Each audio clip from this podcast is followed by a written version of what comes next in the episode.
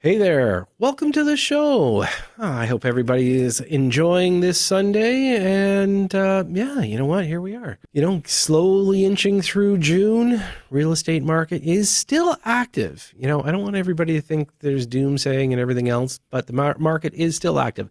There are still plenty of sold signs going up, and you know what? This is this is typically a busy season, so yeah, interest rates are on the rise. Uh, we are going to talk about that today, obviously. And just to give you an idea, I'll give you a rundown who's going to be joining me this hour. Um, I've got Mike Czestochowski, and Mike's been a, uh, a, a you know a guest uh, quite a few times over the last few. Mike uh, focuses on the industrial, commercial, and land development aspect of real estate. So always good to take a look at real estate from all sorts of angles.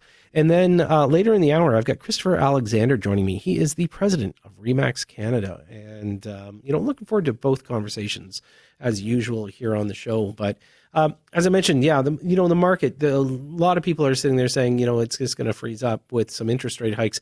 I got to tell you, the one thing that I, I, I, keep wanting to remind people, interest rates are still lower than they were pre-pandemic. If if you remember, and I know it's really hard because we've been kind of spoiled with the low interest rates for about 18 months. But what ended up happening in you know 2019 and, and into the beginning of 2020, we had some interest rate hikes. You know, Bank of Canada said, you know, we've been too low too long, and they started putting some upward pressure. And you know, you were looking at variable rates in the threes, and you're looking at fixed rates in the fours. So you know, it's amazing, you know, again, kind of short sighted when we sit there and say, you know, oh, this is all new. Like I said, I think we were a little bit spoiled for a while, and here we are today, you know, with some interest rate increases. But, you know, the market itself, uh, we're just not building it fast enough. So if there's something that you find that you like, I'm going to encourage people to still buy. You know, if you can wait, great, do it. But um, if you're looking for a massive correction, I don't think it's on the horizon. So we'll wait and see. We'll see what ends up happening. And, you know, I'm not saying that just because, you know, I work in real estate, in the world of real estate, investment real estate. Speaking of investment real estate, thesimpleinvestor.com if you want to find out more about what we do, or you can follow me on Instagram, the simple investor one. But um, yeah, you know, it's interesting because I think that, uh, you know, we may have a little bit of a slowdown for about six months, but I'm going to tell you, I don't think it's going to last too long. I think what's going to happen is we're going to see a bit of a bounce back and you're going to see you know things truck along. People will get used to the new norm which is normally the case. You know what happens if interest rates let's say go up another half point then they say stay like that for the next year eventually people just say okay well if i want to buy that's the interest rate i've got to afford so now i have to adjust and figure out what i can afford you know will the outer market stay strong i think so i think that a lot of people are working from a hybrid program some people are changing jobs you know, to accommodate a lifestyle. And they're not always focused about, you know, being in the downtown core for the most expensive square footage you can buy. Um, so, yeah, I think, you know, quite frankly, I think uh, we just eventually will adjust to the new norm. Now, again, if Bank Canada gets gets a little loose on us, then we'll have to wait and see what happens. So hopefully, hopefully they're smart about this. I think they need to slow down the increases and let people adjust and I think that would be the best thing for us to do. So, no stranger to the show, joining me now is Mike Czestochowski, and he is the vice chairman of CBRE's Land Service Group. Uh, Mike's joined me for numerous years now, always my go to person to have conversations about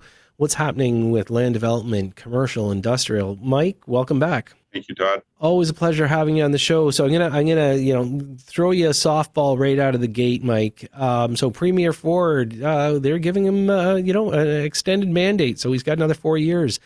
Is that going to be good for you know us folk in real estate? Uh, definitely, such a clear mandate, a, a larger majority than he had last time. I think will encourage uh, the PCs to to do some aggressive moves for our industry. I think it's going to be a good thing. So you know that was uh, it was interesting, Mike. You know, and and you and I've talked about this both from a provincial election, federal election. You know, a lot of promises get tossed around by candidates, and you know, I still go back to the federal election. I think that's been a nothing burger the entire time.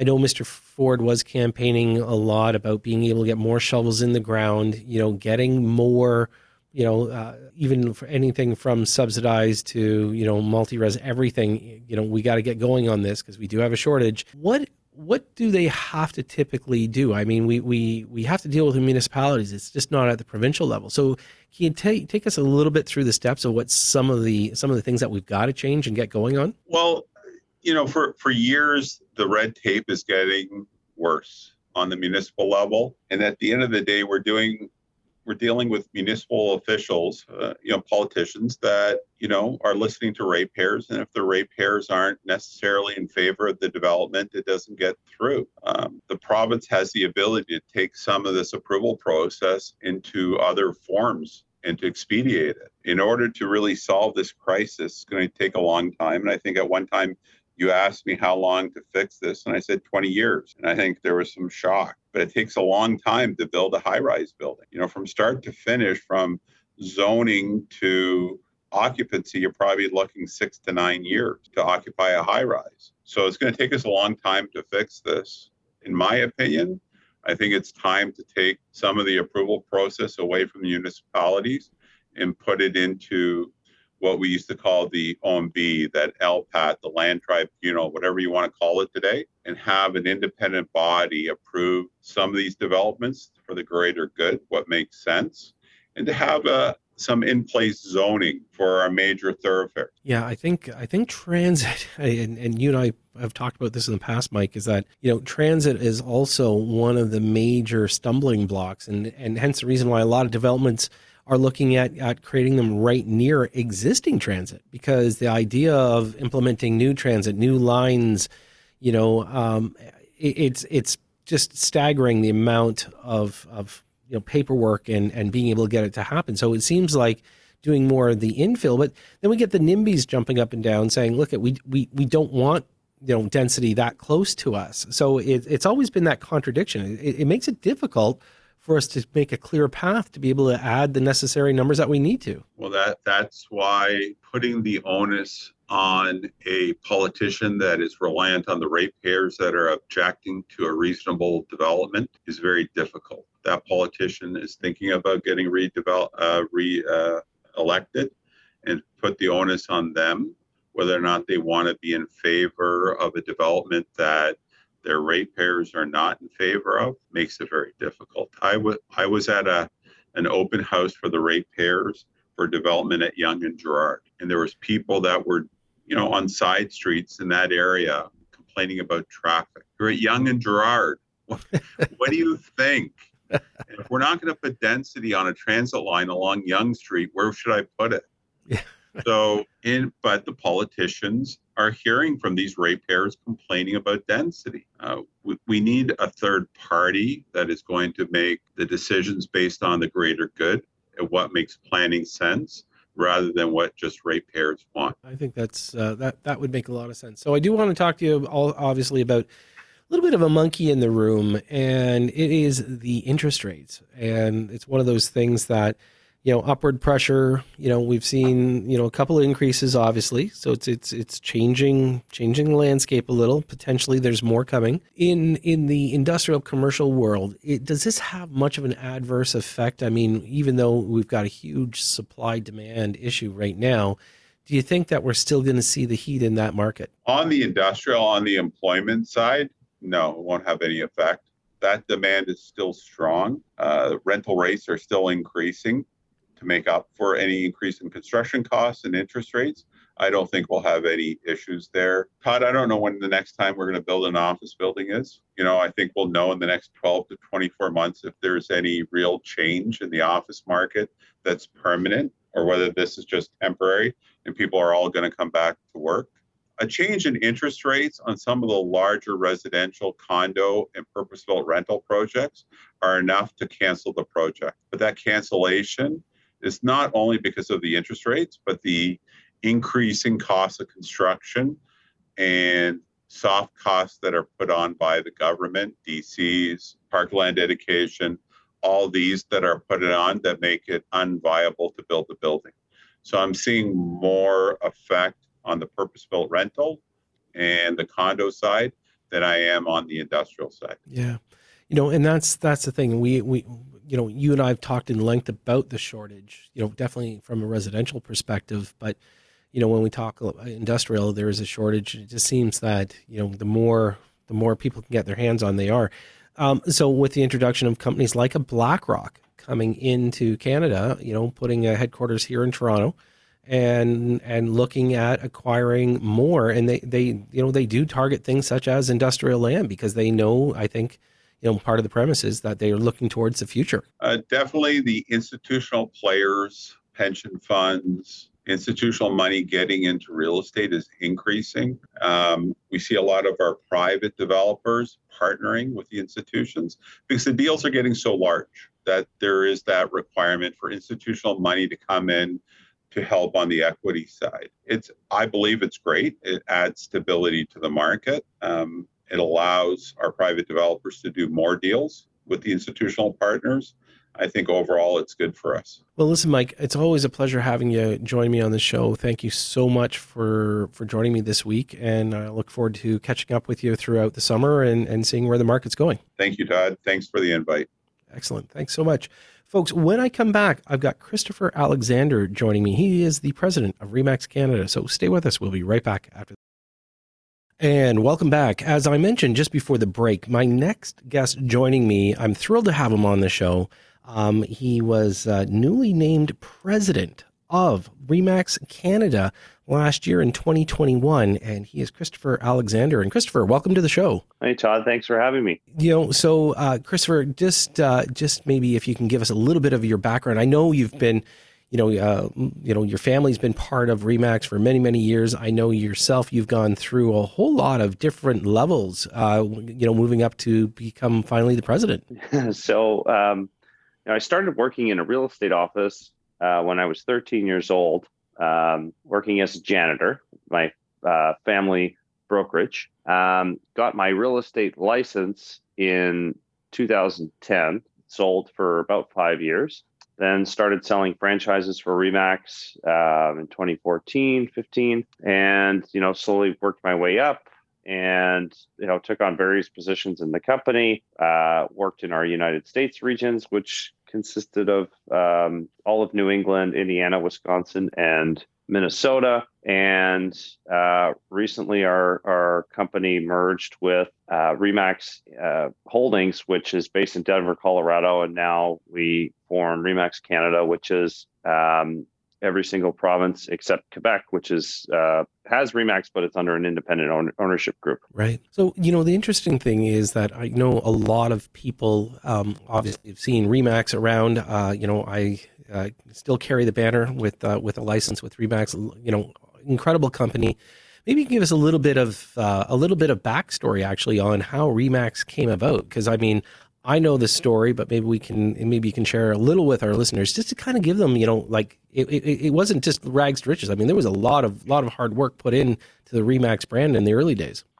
Well, um, it started in, with the gentleman and his partner at the time, um, Dave and Gail Liniger, and they were based in uh, Denver, Colorado. They Dave was the number one agent in his office and before Remax, the brokerage model was, uh, you know, you you would share no matter how much business you did, you would give half of your earnings to the brokerage, sometimes more. And Dave thought that this is wrong. I'm doing all the work. There's a lot of people in our company that aren't selling anything yet I'm giving up most of my earnings to, uh, you know, support them. And he came up with the Remax concept, which was to, um, you know, allow agents to keep all of their commissions, share the expenses of the office. Um, and what that model did was it turned the industry upside down. And it did that because it, it attracted all the best agents and it shifted the onus on from the brokerage to provide advertising and marketing to the agent, at least under the Remax model, uh, to be able to provide all those services themselves. It was a, it was a total shift in how traditional brokerage operated. And you know, fast forward to 1982, Canadians. Um, Frank and Walter Schneider, uh, Frank Polzler and Walter Schneider uh, purchased the rights to Eastern Canada of the brand, started franchising. Western Canada uh, had some uh, success with the brand, and you know, fast forward again to today, it, uh, Frank and Walter and and Bob Charot in Western Canada and Pierre Titley in Quebec uh, changed the Canadian industry as well. And um, you know, since 1987, the brand has held number one market share nationally and has never seceded. So it's a pretty um, remarkable story considering um, it's an American uh, brand. However, Canada has always been the crown jewel and the most successful uh, part of the organization. Yeah, and interestingly enough, you are worldwide now as a company, um, which is which is incredible because you know certain certain companies can't get traction in other marketplaces, but the Remax brand I know basically went across Europe and and around the globe. Yeah, so uh, as of today, we're in more than 110 countries and territories. Uh, the official count's about 140 if you include all the territories. Um, and we have, we're the only organization that has significant agent count outside of North America. So there are a lot of other real estate companies that have offices around the world, um, but they have, are very limited in their agent base. And so um, where that separates us is that we actually have a workforce of about 55,000 realtors outside of North America that are, you know, facilitating transactions. And we're, as we are the first real estate organization to surpass 2 million uh, transactions. We did that in 2021. So um, it's a, a remarkable brand that's well known everywhere. I can't tell you how many times people come from overseas, walk into a Remax office and say, "Oh, I know this company. You're real estate, right?" It's just synonymous, and um, it's it's really really special uh, what the brand has been able to achieve from a connection basis across the globe. Yeah, yeah, definitely. Uh, folks, if you're just tuning in, joining me right now is Christopher Alexander, and he is the president of Remax Canada.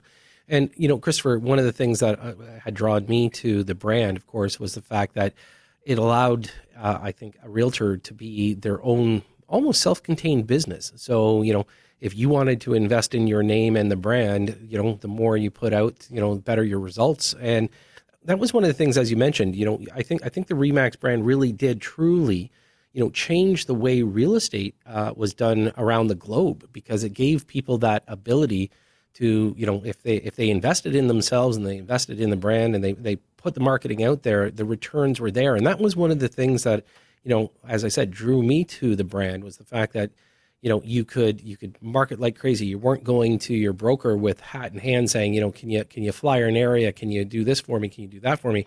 you know, if you had the money, you spent it, and normally you were the one who got the return. Yeah, I mean, the entrepreneurial spirit has always been a cornerstone of our our brand, and you know, we're to me we're really the only organization that is focused on like solely focused on helping agents be more successful. And that has a residual impact for consumers because we really want to provide agents with the tools and the services and the technology so that they can provide the best service possible which consumers deserve. And so uh, our old philosophy is everybody wins. And you know that's you know more true today than ever before. So um, I'm glad you see it that way too, Todd. Well, you know, one of the parts of the structure, and, I, and I've watched this over you know the last 30 years that I've been involved in real estate, is the fact that you know you don't find and and and Christopher, I know I'm pretty sure you tune in the show the odd time, but I'm a big uh, you know advocate of full time agents, and in my opinion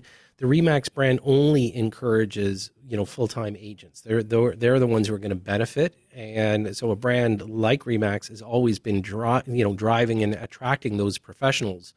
So when we talk about the number of deals and everything done, uh, you know this is one of the reasons why I think the brand has done so well over the years.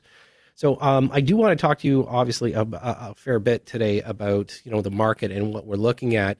Um, but you know, just just kind of the last uh, comment about you know the brand and everything else um, would be, what is the best way if somebody is thinking of becoming a realtor or, for that matter, joining the Remax brand? How do they do that, and what is the best action for them to take? Well, you can visit our blog, uh, blog.remax.ca. Uh, there you will find a tremendous amount of just real estate information on all kinds of topics. That's a good place to start because, you know, I always said that, you, you know, you get your license through uh, the real estate college. It's really just the rule book.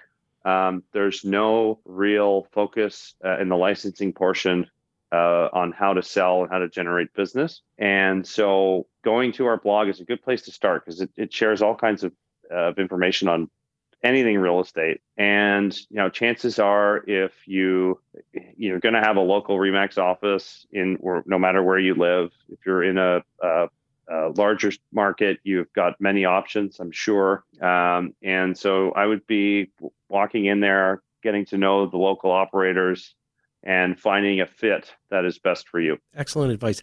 Folks, we're going to go to a quick break, but when we come back, I've got more with Christopher Alexander. So stay with us. We'll be right back after this. And welcome back. If you're just tuning in, my guest right now is Christopher Alexander, and he is the president of Remax Canada. And just before the break, we were, you know, chatting about the company Remax because, you know, there's a lot of, you know, information that floats around, and and I have to tell you, you know, as far as a brand, it's probably the most noted brand in real estate, period, bar none. And Christopher, one of the things I do want to talk to you about, obviously, is um, you know our current marketplace and what we're dealing with because a lot of things changing. You know, we watched we watched uh, when the pandemic hit. You know, there was a little bit of that stall, um, and then all of a sudden this fever hit the market. You know, interest rates dropped. All of a sudden we had this huge run up for two years.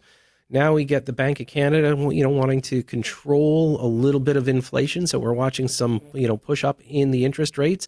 Can you give us a little bit of your take on where you see the market today and where you think we're going? Well, there's a number of factors at, at play here, Todd. I mean, you mentioned the two year run. We've never had anything like that. I mean, we've had hot markets before. Yes. I mean, most, especially if you're in the GTA, it's been a steady incline for decade, two decades almost. But even in the hottest of times, it got some calm at certain points of the year. So typically that is summertime uh, and late fall, early winter, and that all that gave buyers some time to recoup. Uh, it gave sellers a little bit of time to recoup. Um, but we we had 18 to 20 straight months of insanity. um, you know, very little time to make decisions if you are a buyer. Fierce fierce and almost ugly competition. And now you've got this, what I've been calling a distorted reality um, and, a, and a, a now a psychological effect that is, is kind of lasting. And so you've got uh, kind of a stare down between buyers and sellers right now. But what I keep hearing, Todd, consistently, and I'm in Vancouver right now visiting um, our, our agents and brokerages out here, is that people have our agents and from our network and other networks, they they have a lot of buyers. They have people that want to buy, but they're waiting for the bottom. and so um, who knows when that's going to be, uh, if there is going to be one. But you know that's encouraging because, like Todd, you've been around a long time. You've you've probably seen that before, where people are trying to time the market, and that I've never been that strategy. I've never been a fan of. I've always believed time in the market is better, especially with real estate, because it's a longer term uh, investment platform. And so I think what we're going to see is, you know, a bit more uncertainty. Um, you're going to have some timid consumers and buyers um, in in certain parts of the country, but there's going to come a time when the supply shortage that we've you know had uh, has been in crisis for a long time is going to kick in again, and those people that are waiting for the bottom are going to get to a point where they say, I actually need to move and I can't wait anymore. So I'm going to buy. And that will kick things up. And I, I, think depending on how many more rate hikes happen, I think that should pick up uh, towards, you know, the middle of the fall, early to mid October. Yeah. You know, I'm glad you brought up the the inventory shortage because you know I've been talking about this for many many years, and the one thing is is that we know we are not building nearly enough uh, homes, condos, you know, uh, income housing, anything. Like we are just in a shortage. And I know a lot of people, Christopher, they get frustrated because they think that, you know, that's not the reason for the price prices increasing. A lot of people, you know, jumped on the the interest rate bandwagon. But quite frankly, if you've got if you got you know five buyers for every unit available, that basically tells you you have a shortage. And so when we when we analyze the numbers today, with the increased population, with you know federal government opening up the borders, you know, we, it, I think the number is going to get even more staggering. And I'm glad you brought that up because uh, when, when we talk about, you know, people coming off the fence no matter what, because they have to. And I think that this is one of the things that for the people that are trying to game the market, thinking that you're going to get this huge 30, 40% reduction, um, I don't think the time's going to come. You know, taking a look at the numbers, I think reality, you know, you can get us, you can have a motion of a market, you know, by five or 10%. But short of that, I think that the necessity for housing far outweighs the increase in interest rates. Absolutely. And I think where people get caught up is they look at housing as a tr- traditional commodity, and it's not. It's a necessity. um, yes, there there is a housing market, and it looks and feels, you know, smells like a, a traditional commodity from a you know on paper perspective. But the, the reality is, is, it is a necessity, and people need a roof over their head. You mentioned immigration opening up. I read a stat uh, yesterday morning that we can only build about 70,000 units a year, and we're welcoming 400,000 new Canadians um, for the foreseeable future on an annual basis. Uh, that's an immense shortfall. Um, and so, you know, it's going to take a long time to catch up. Uh, it needs a national three level government coordinated strategy to to tackle the supply challenges. But I think you know where where I'm empathetic is that in certain parts of the country, prices are wildly expensive. Um, you know, I was met with a broker yesterday. They're marketing a, a condo project in Vancouver, three thousand dollars a square foot. Um, you know, that's that's a really hard pill to swallow. So, what's the solution for that? Well, I think in, in places like the Greater Toronto Area and Vancouver, it's it's too robust of a local economy and too attractive for new Canadians and people from across the country for it to face a major price correction. And there's other local factors at play as well. But there's other parts of this country that offer a, a, tremendous quality of life that you know could attract more people they have room for for population growth there isn't this competitive hotbed um, like you get in the greater Vancouver, or greater Toronto area. So I think we have to be strategic, uh, think outside the box, attract people to different parts of the country,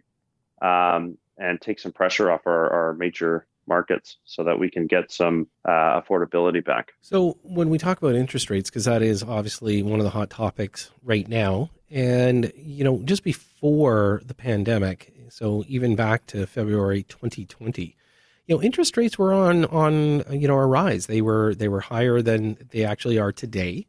And I think people have a very short memory span sometimes because I think what happens is we get lulled into this comfort level.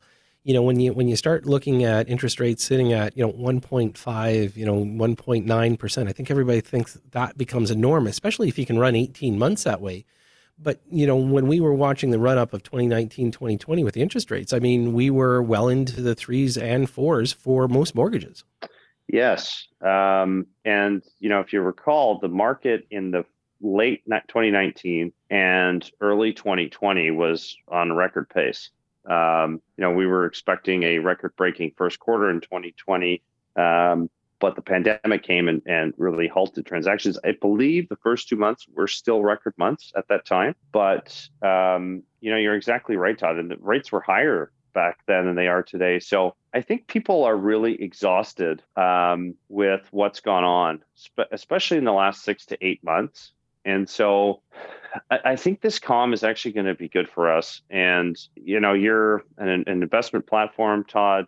Like if you're thinking about buying an investment property, now is a great time because you've got negotiating power. Um, but I think that this kind of breathing breather is well needed and, and almost overdue because, like I said at the start, we've had we've never seen a, a, a 18 to 20 month sustained run up. So, Christopher, I'm going to ask you just to hang on for a minute. Folks, when we come back, I'm going to have more with Christopher Alexander. He is the president of REMAX Canada. We're going to talk about actually what is happening in the commercial properties. You know, are they going by the way of residential or are commercial properties actually the ones that are going to uh, soar? So, when we come back, we've got more with Christopher Alexander. Stay with us. We'll be right back. And welcome back. Joining me right now is Christopher Alexander, and he is the president of Remax Canada. And we've been just having a great conversation. And Christopher, you know, just before the break, you and I were, you know, talking about things such as interest rates. And, you know, looking backwards, you know, I think a lot of people they they just, you know, have a little bit of a memory shortage sometimes because that run up uh, with some interest rates, you know, 2018, 19, and into 2020 you know, a little bit higher than we're looking at today. And yet, you know, markets seem to be grabbing lots of traction back then before the pandemic hit. So, uh, very, very interesting stuff. But I do want to talk to you about another part of real estate. And this is one of those ones that, you know, a lot of people forget. You know, when, when we talk about real estate, we always talk about residential because that's what most the average person will deal with, you know, homeowners, even real estate investors. But, you know, the con- commercial and industrial real estate, wow, what a tear for the last few years. It just seems that, you know, the logistics companies, you know, a lot of the commercial properties, they're being snapped up. Can you talk to us about what's happening in that marketplace? Well, it's almost in crisis. um, as far as inventory goes, I mean, um, we had, we did a survey recently, and 92% of the markets we looked at uh, reported extremely tight conditions for industrial product uh, in the first quarter of this year, and 67% of those were found challenges leasing industrial space too. So, uh, you know, the shift in markets and e-commerce has really led to that. I mean, Amazon is buying up things like crazy. Um, and you know, you talk to commercial agents, and they think that's going to be uh, a trend for the foreseeable future. So it's very interesting um, you know that that segment i mean the only one that's really taken a big hit is office space and uh, retail and you know single family residential is the second hottest um, ticket in in the commercial sector um, development land is still very sought after especially in our big cities and um, you know it's it's it's interesting to see the tight inventory levels uh, in the industrial sector for sure. You know, one of the things that I think is going to become a little bit more of a trend, and I'm pretty sure you, you you've seen some of the announcements, is that some of these major uh, anchor malls are looking at creating hybrid uh, development. So they're basically taking a lot of their parking space, like the Square Ones of the world, and they're looking at redeveloping it. And you know will facilitate some malls but they plan on building up residential not just on the mall itself but potentially in their parking lots and creating kind of these new little urban cores. And you know there's quite a few in the GTA that are slated to be done. Is this just you know as a result of people struggling with let's say transit? Because you know that is of course one of the reasons why I think you know Toronto itself Toronto proper has had such a you know a huge uptick, obviously with the um, with the condos, is the fact that you know people can just basically walk to whatever they need, both you know work and you know food, everything else that they require. So, are we going to see a little bit more of these urban centers created in some of these cities? I think so. I mean, there's a number of factors at play. I mean, you think of gas prices today. Um, people want to be able to walk to work. I mean, that's always been a, a, a perk, especially in residential. I mean, walk score is really popular. And if you have everything at your fingers fingertips, uh, it's been very appealing for uh, a multitude of, of buyers and developers because uh, it's attractive to people. I, I think too through the pandemic, traffic evaporated. It's back now in a big way, uh, and that plays a big role too. I mean, people have really, um, you know, are adverse to spending time commuting. You know, the work, the remote work phenomenon is is very prevalent. And I think that has more to do with spending time commuting versus actually wanting to be in an office. And so when you have these multiplex developments that offer work, housing, and amenities in all in one place, it's, it's a very appealing uh, living situation. And and you know from a from an outsider's perspective, I think that you know if they if they build them right and they put enough of the amenities that's required, I think I think they're definitely going to be able to draw there. And, and I can name probably a dozen of these developments that they seem very self-contained, but it makes sense. And you know they are near you know things such as you know major transit could be airport could be you know the lake and things like that and i think right across canada i think these are the kind of things that we should be looking to see in the future um, you know one one last part about the whole industrial commercial you know, one of the things that I think that we did recognize during the pandemic was the fact, um, you know, companies like an Amazon or everybody that was doing e-commerce,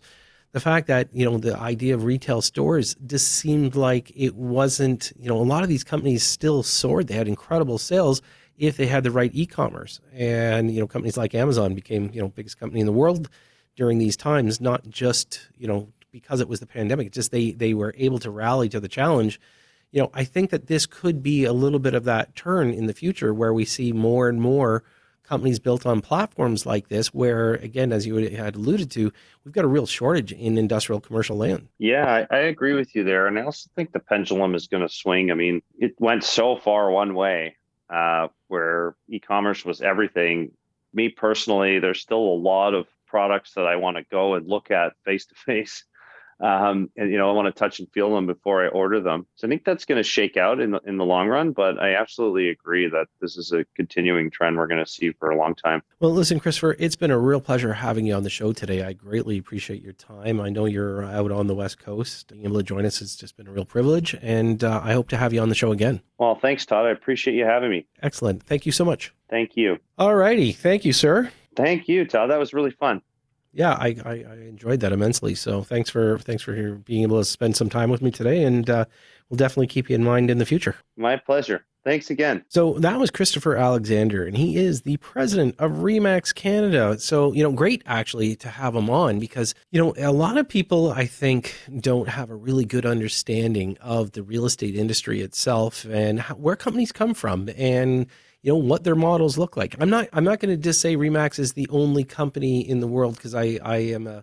you know obviously a big fan. I have been uh, licensed with years, but um, you know I think they really did. They were a game changer and they changed a lot about the industry and a lot of companies to to keep pace. They had to to evolve, and so I think uh, you know again when you when you take a look at a business and you think outside the box, you know, like a lot of the inventors and companies and how we see all these companies out there that are doing well, I think you know you got you got to you got to figure out how to do it, and I think they did it right. So, um, you know, I do want to thank uh, Mike Chesahosky for joining me uh, as well. Always great to have a chat with Mike regarding what's going on in the commercial industrial world. And, you know, that's the thing about real estate. There are so many parts to it. It's not just residential. I mean, it's so easy for us to think that, you know, the world revolves around our neighborhood, but it doesn't. Um, you know, every time you see a truck on the road, it had to go to some warehouse typically to pick up what it's delivering, some form of logistics, you know, some kind of commercial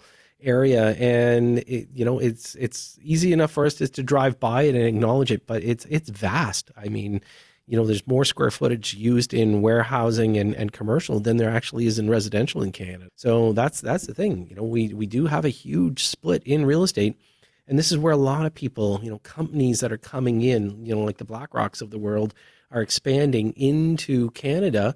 And they are looking very hard at the industrial commercial space and what they can add to portfolios because, again, you know, we can't make any more land. And so what we do with it is probably the most important thing. So I think it's, uh, you know, it's, it's, it's, it's a little bit eye opening if you ever crunch the numbers. And that's one of the things that I try to do here every single week on the show and kind of keep you up to date on what is going on in real estate, not just investment real estate, not just the simple investor stuff, but just in real estate in general. You know, I uh, that's what I spend most of my time doing, analyzing numbers, taking a look at trends, and you know, trying to trying to like spit it out the right way instead of what some of the headlines say. And again, looking at the market right now, if you're looking for a big crash, I just, you know what? I just don't see it on the horizon. I do see maybe a little bit of adjustment in a few markets, but I'm going to tell you, there's going to be some neighborhoods that you you think should be dropping, and they're not going to. And you know, if you're if you're holding your breath waiting, you know that's probably not the best thing to do. But when we talk about interest rates, this is where the Bank of Canada comes into play, and we're going to have to wait this one out. We're going to have to see what their next knee jerk reaction is, and they've got to be very very careful um, because they don't want to put too much uh, pressure on the real estate market. That's for sure. Anyways, you know what? It's uh, it's been a great great show um, having you join us, and I appreciate my two guests joining me as well. And uh, most importantly, I do want to thank my producer, Ian Grant. He keeps it simple for me every single week. More importantly, I want to thank you for tuning in. You know what? You are making us the number one real estate talk show, and I greatly appreciate you spending some time, uh, you know, and, and listening to what we have to say here. You've been listening to Simply Real Estate right here on News Talk 1010 Toronto.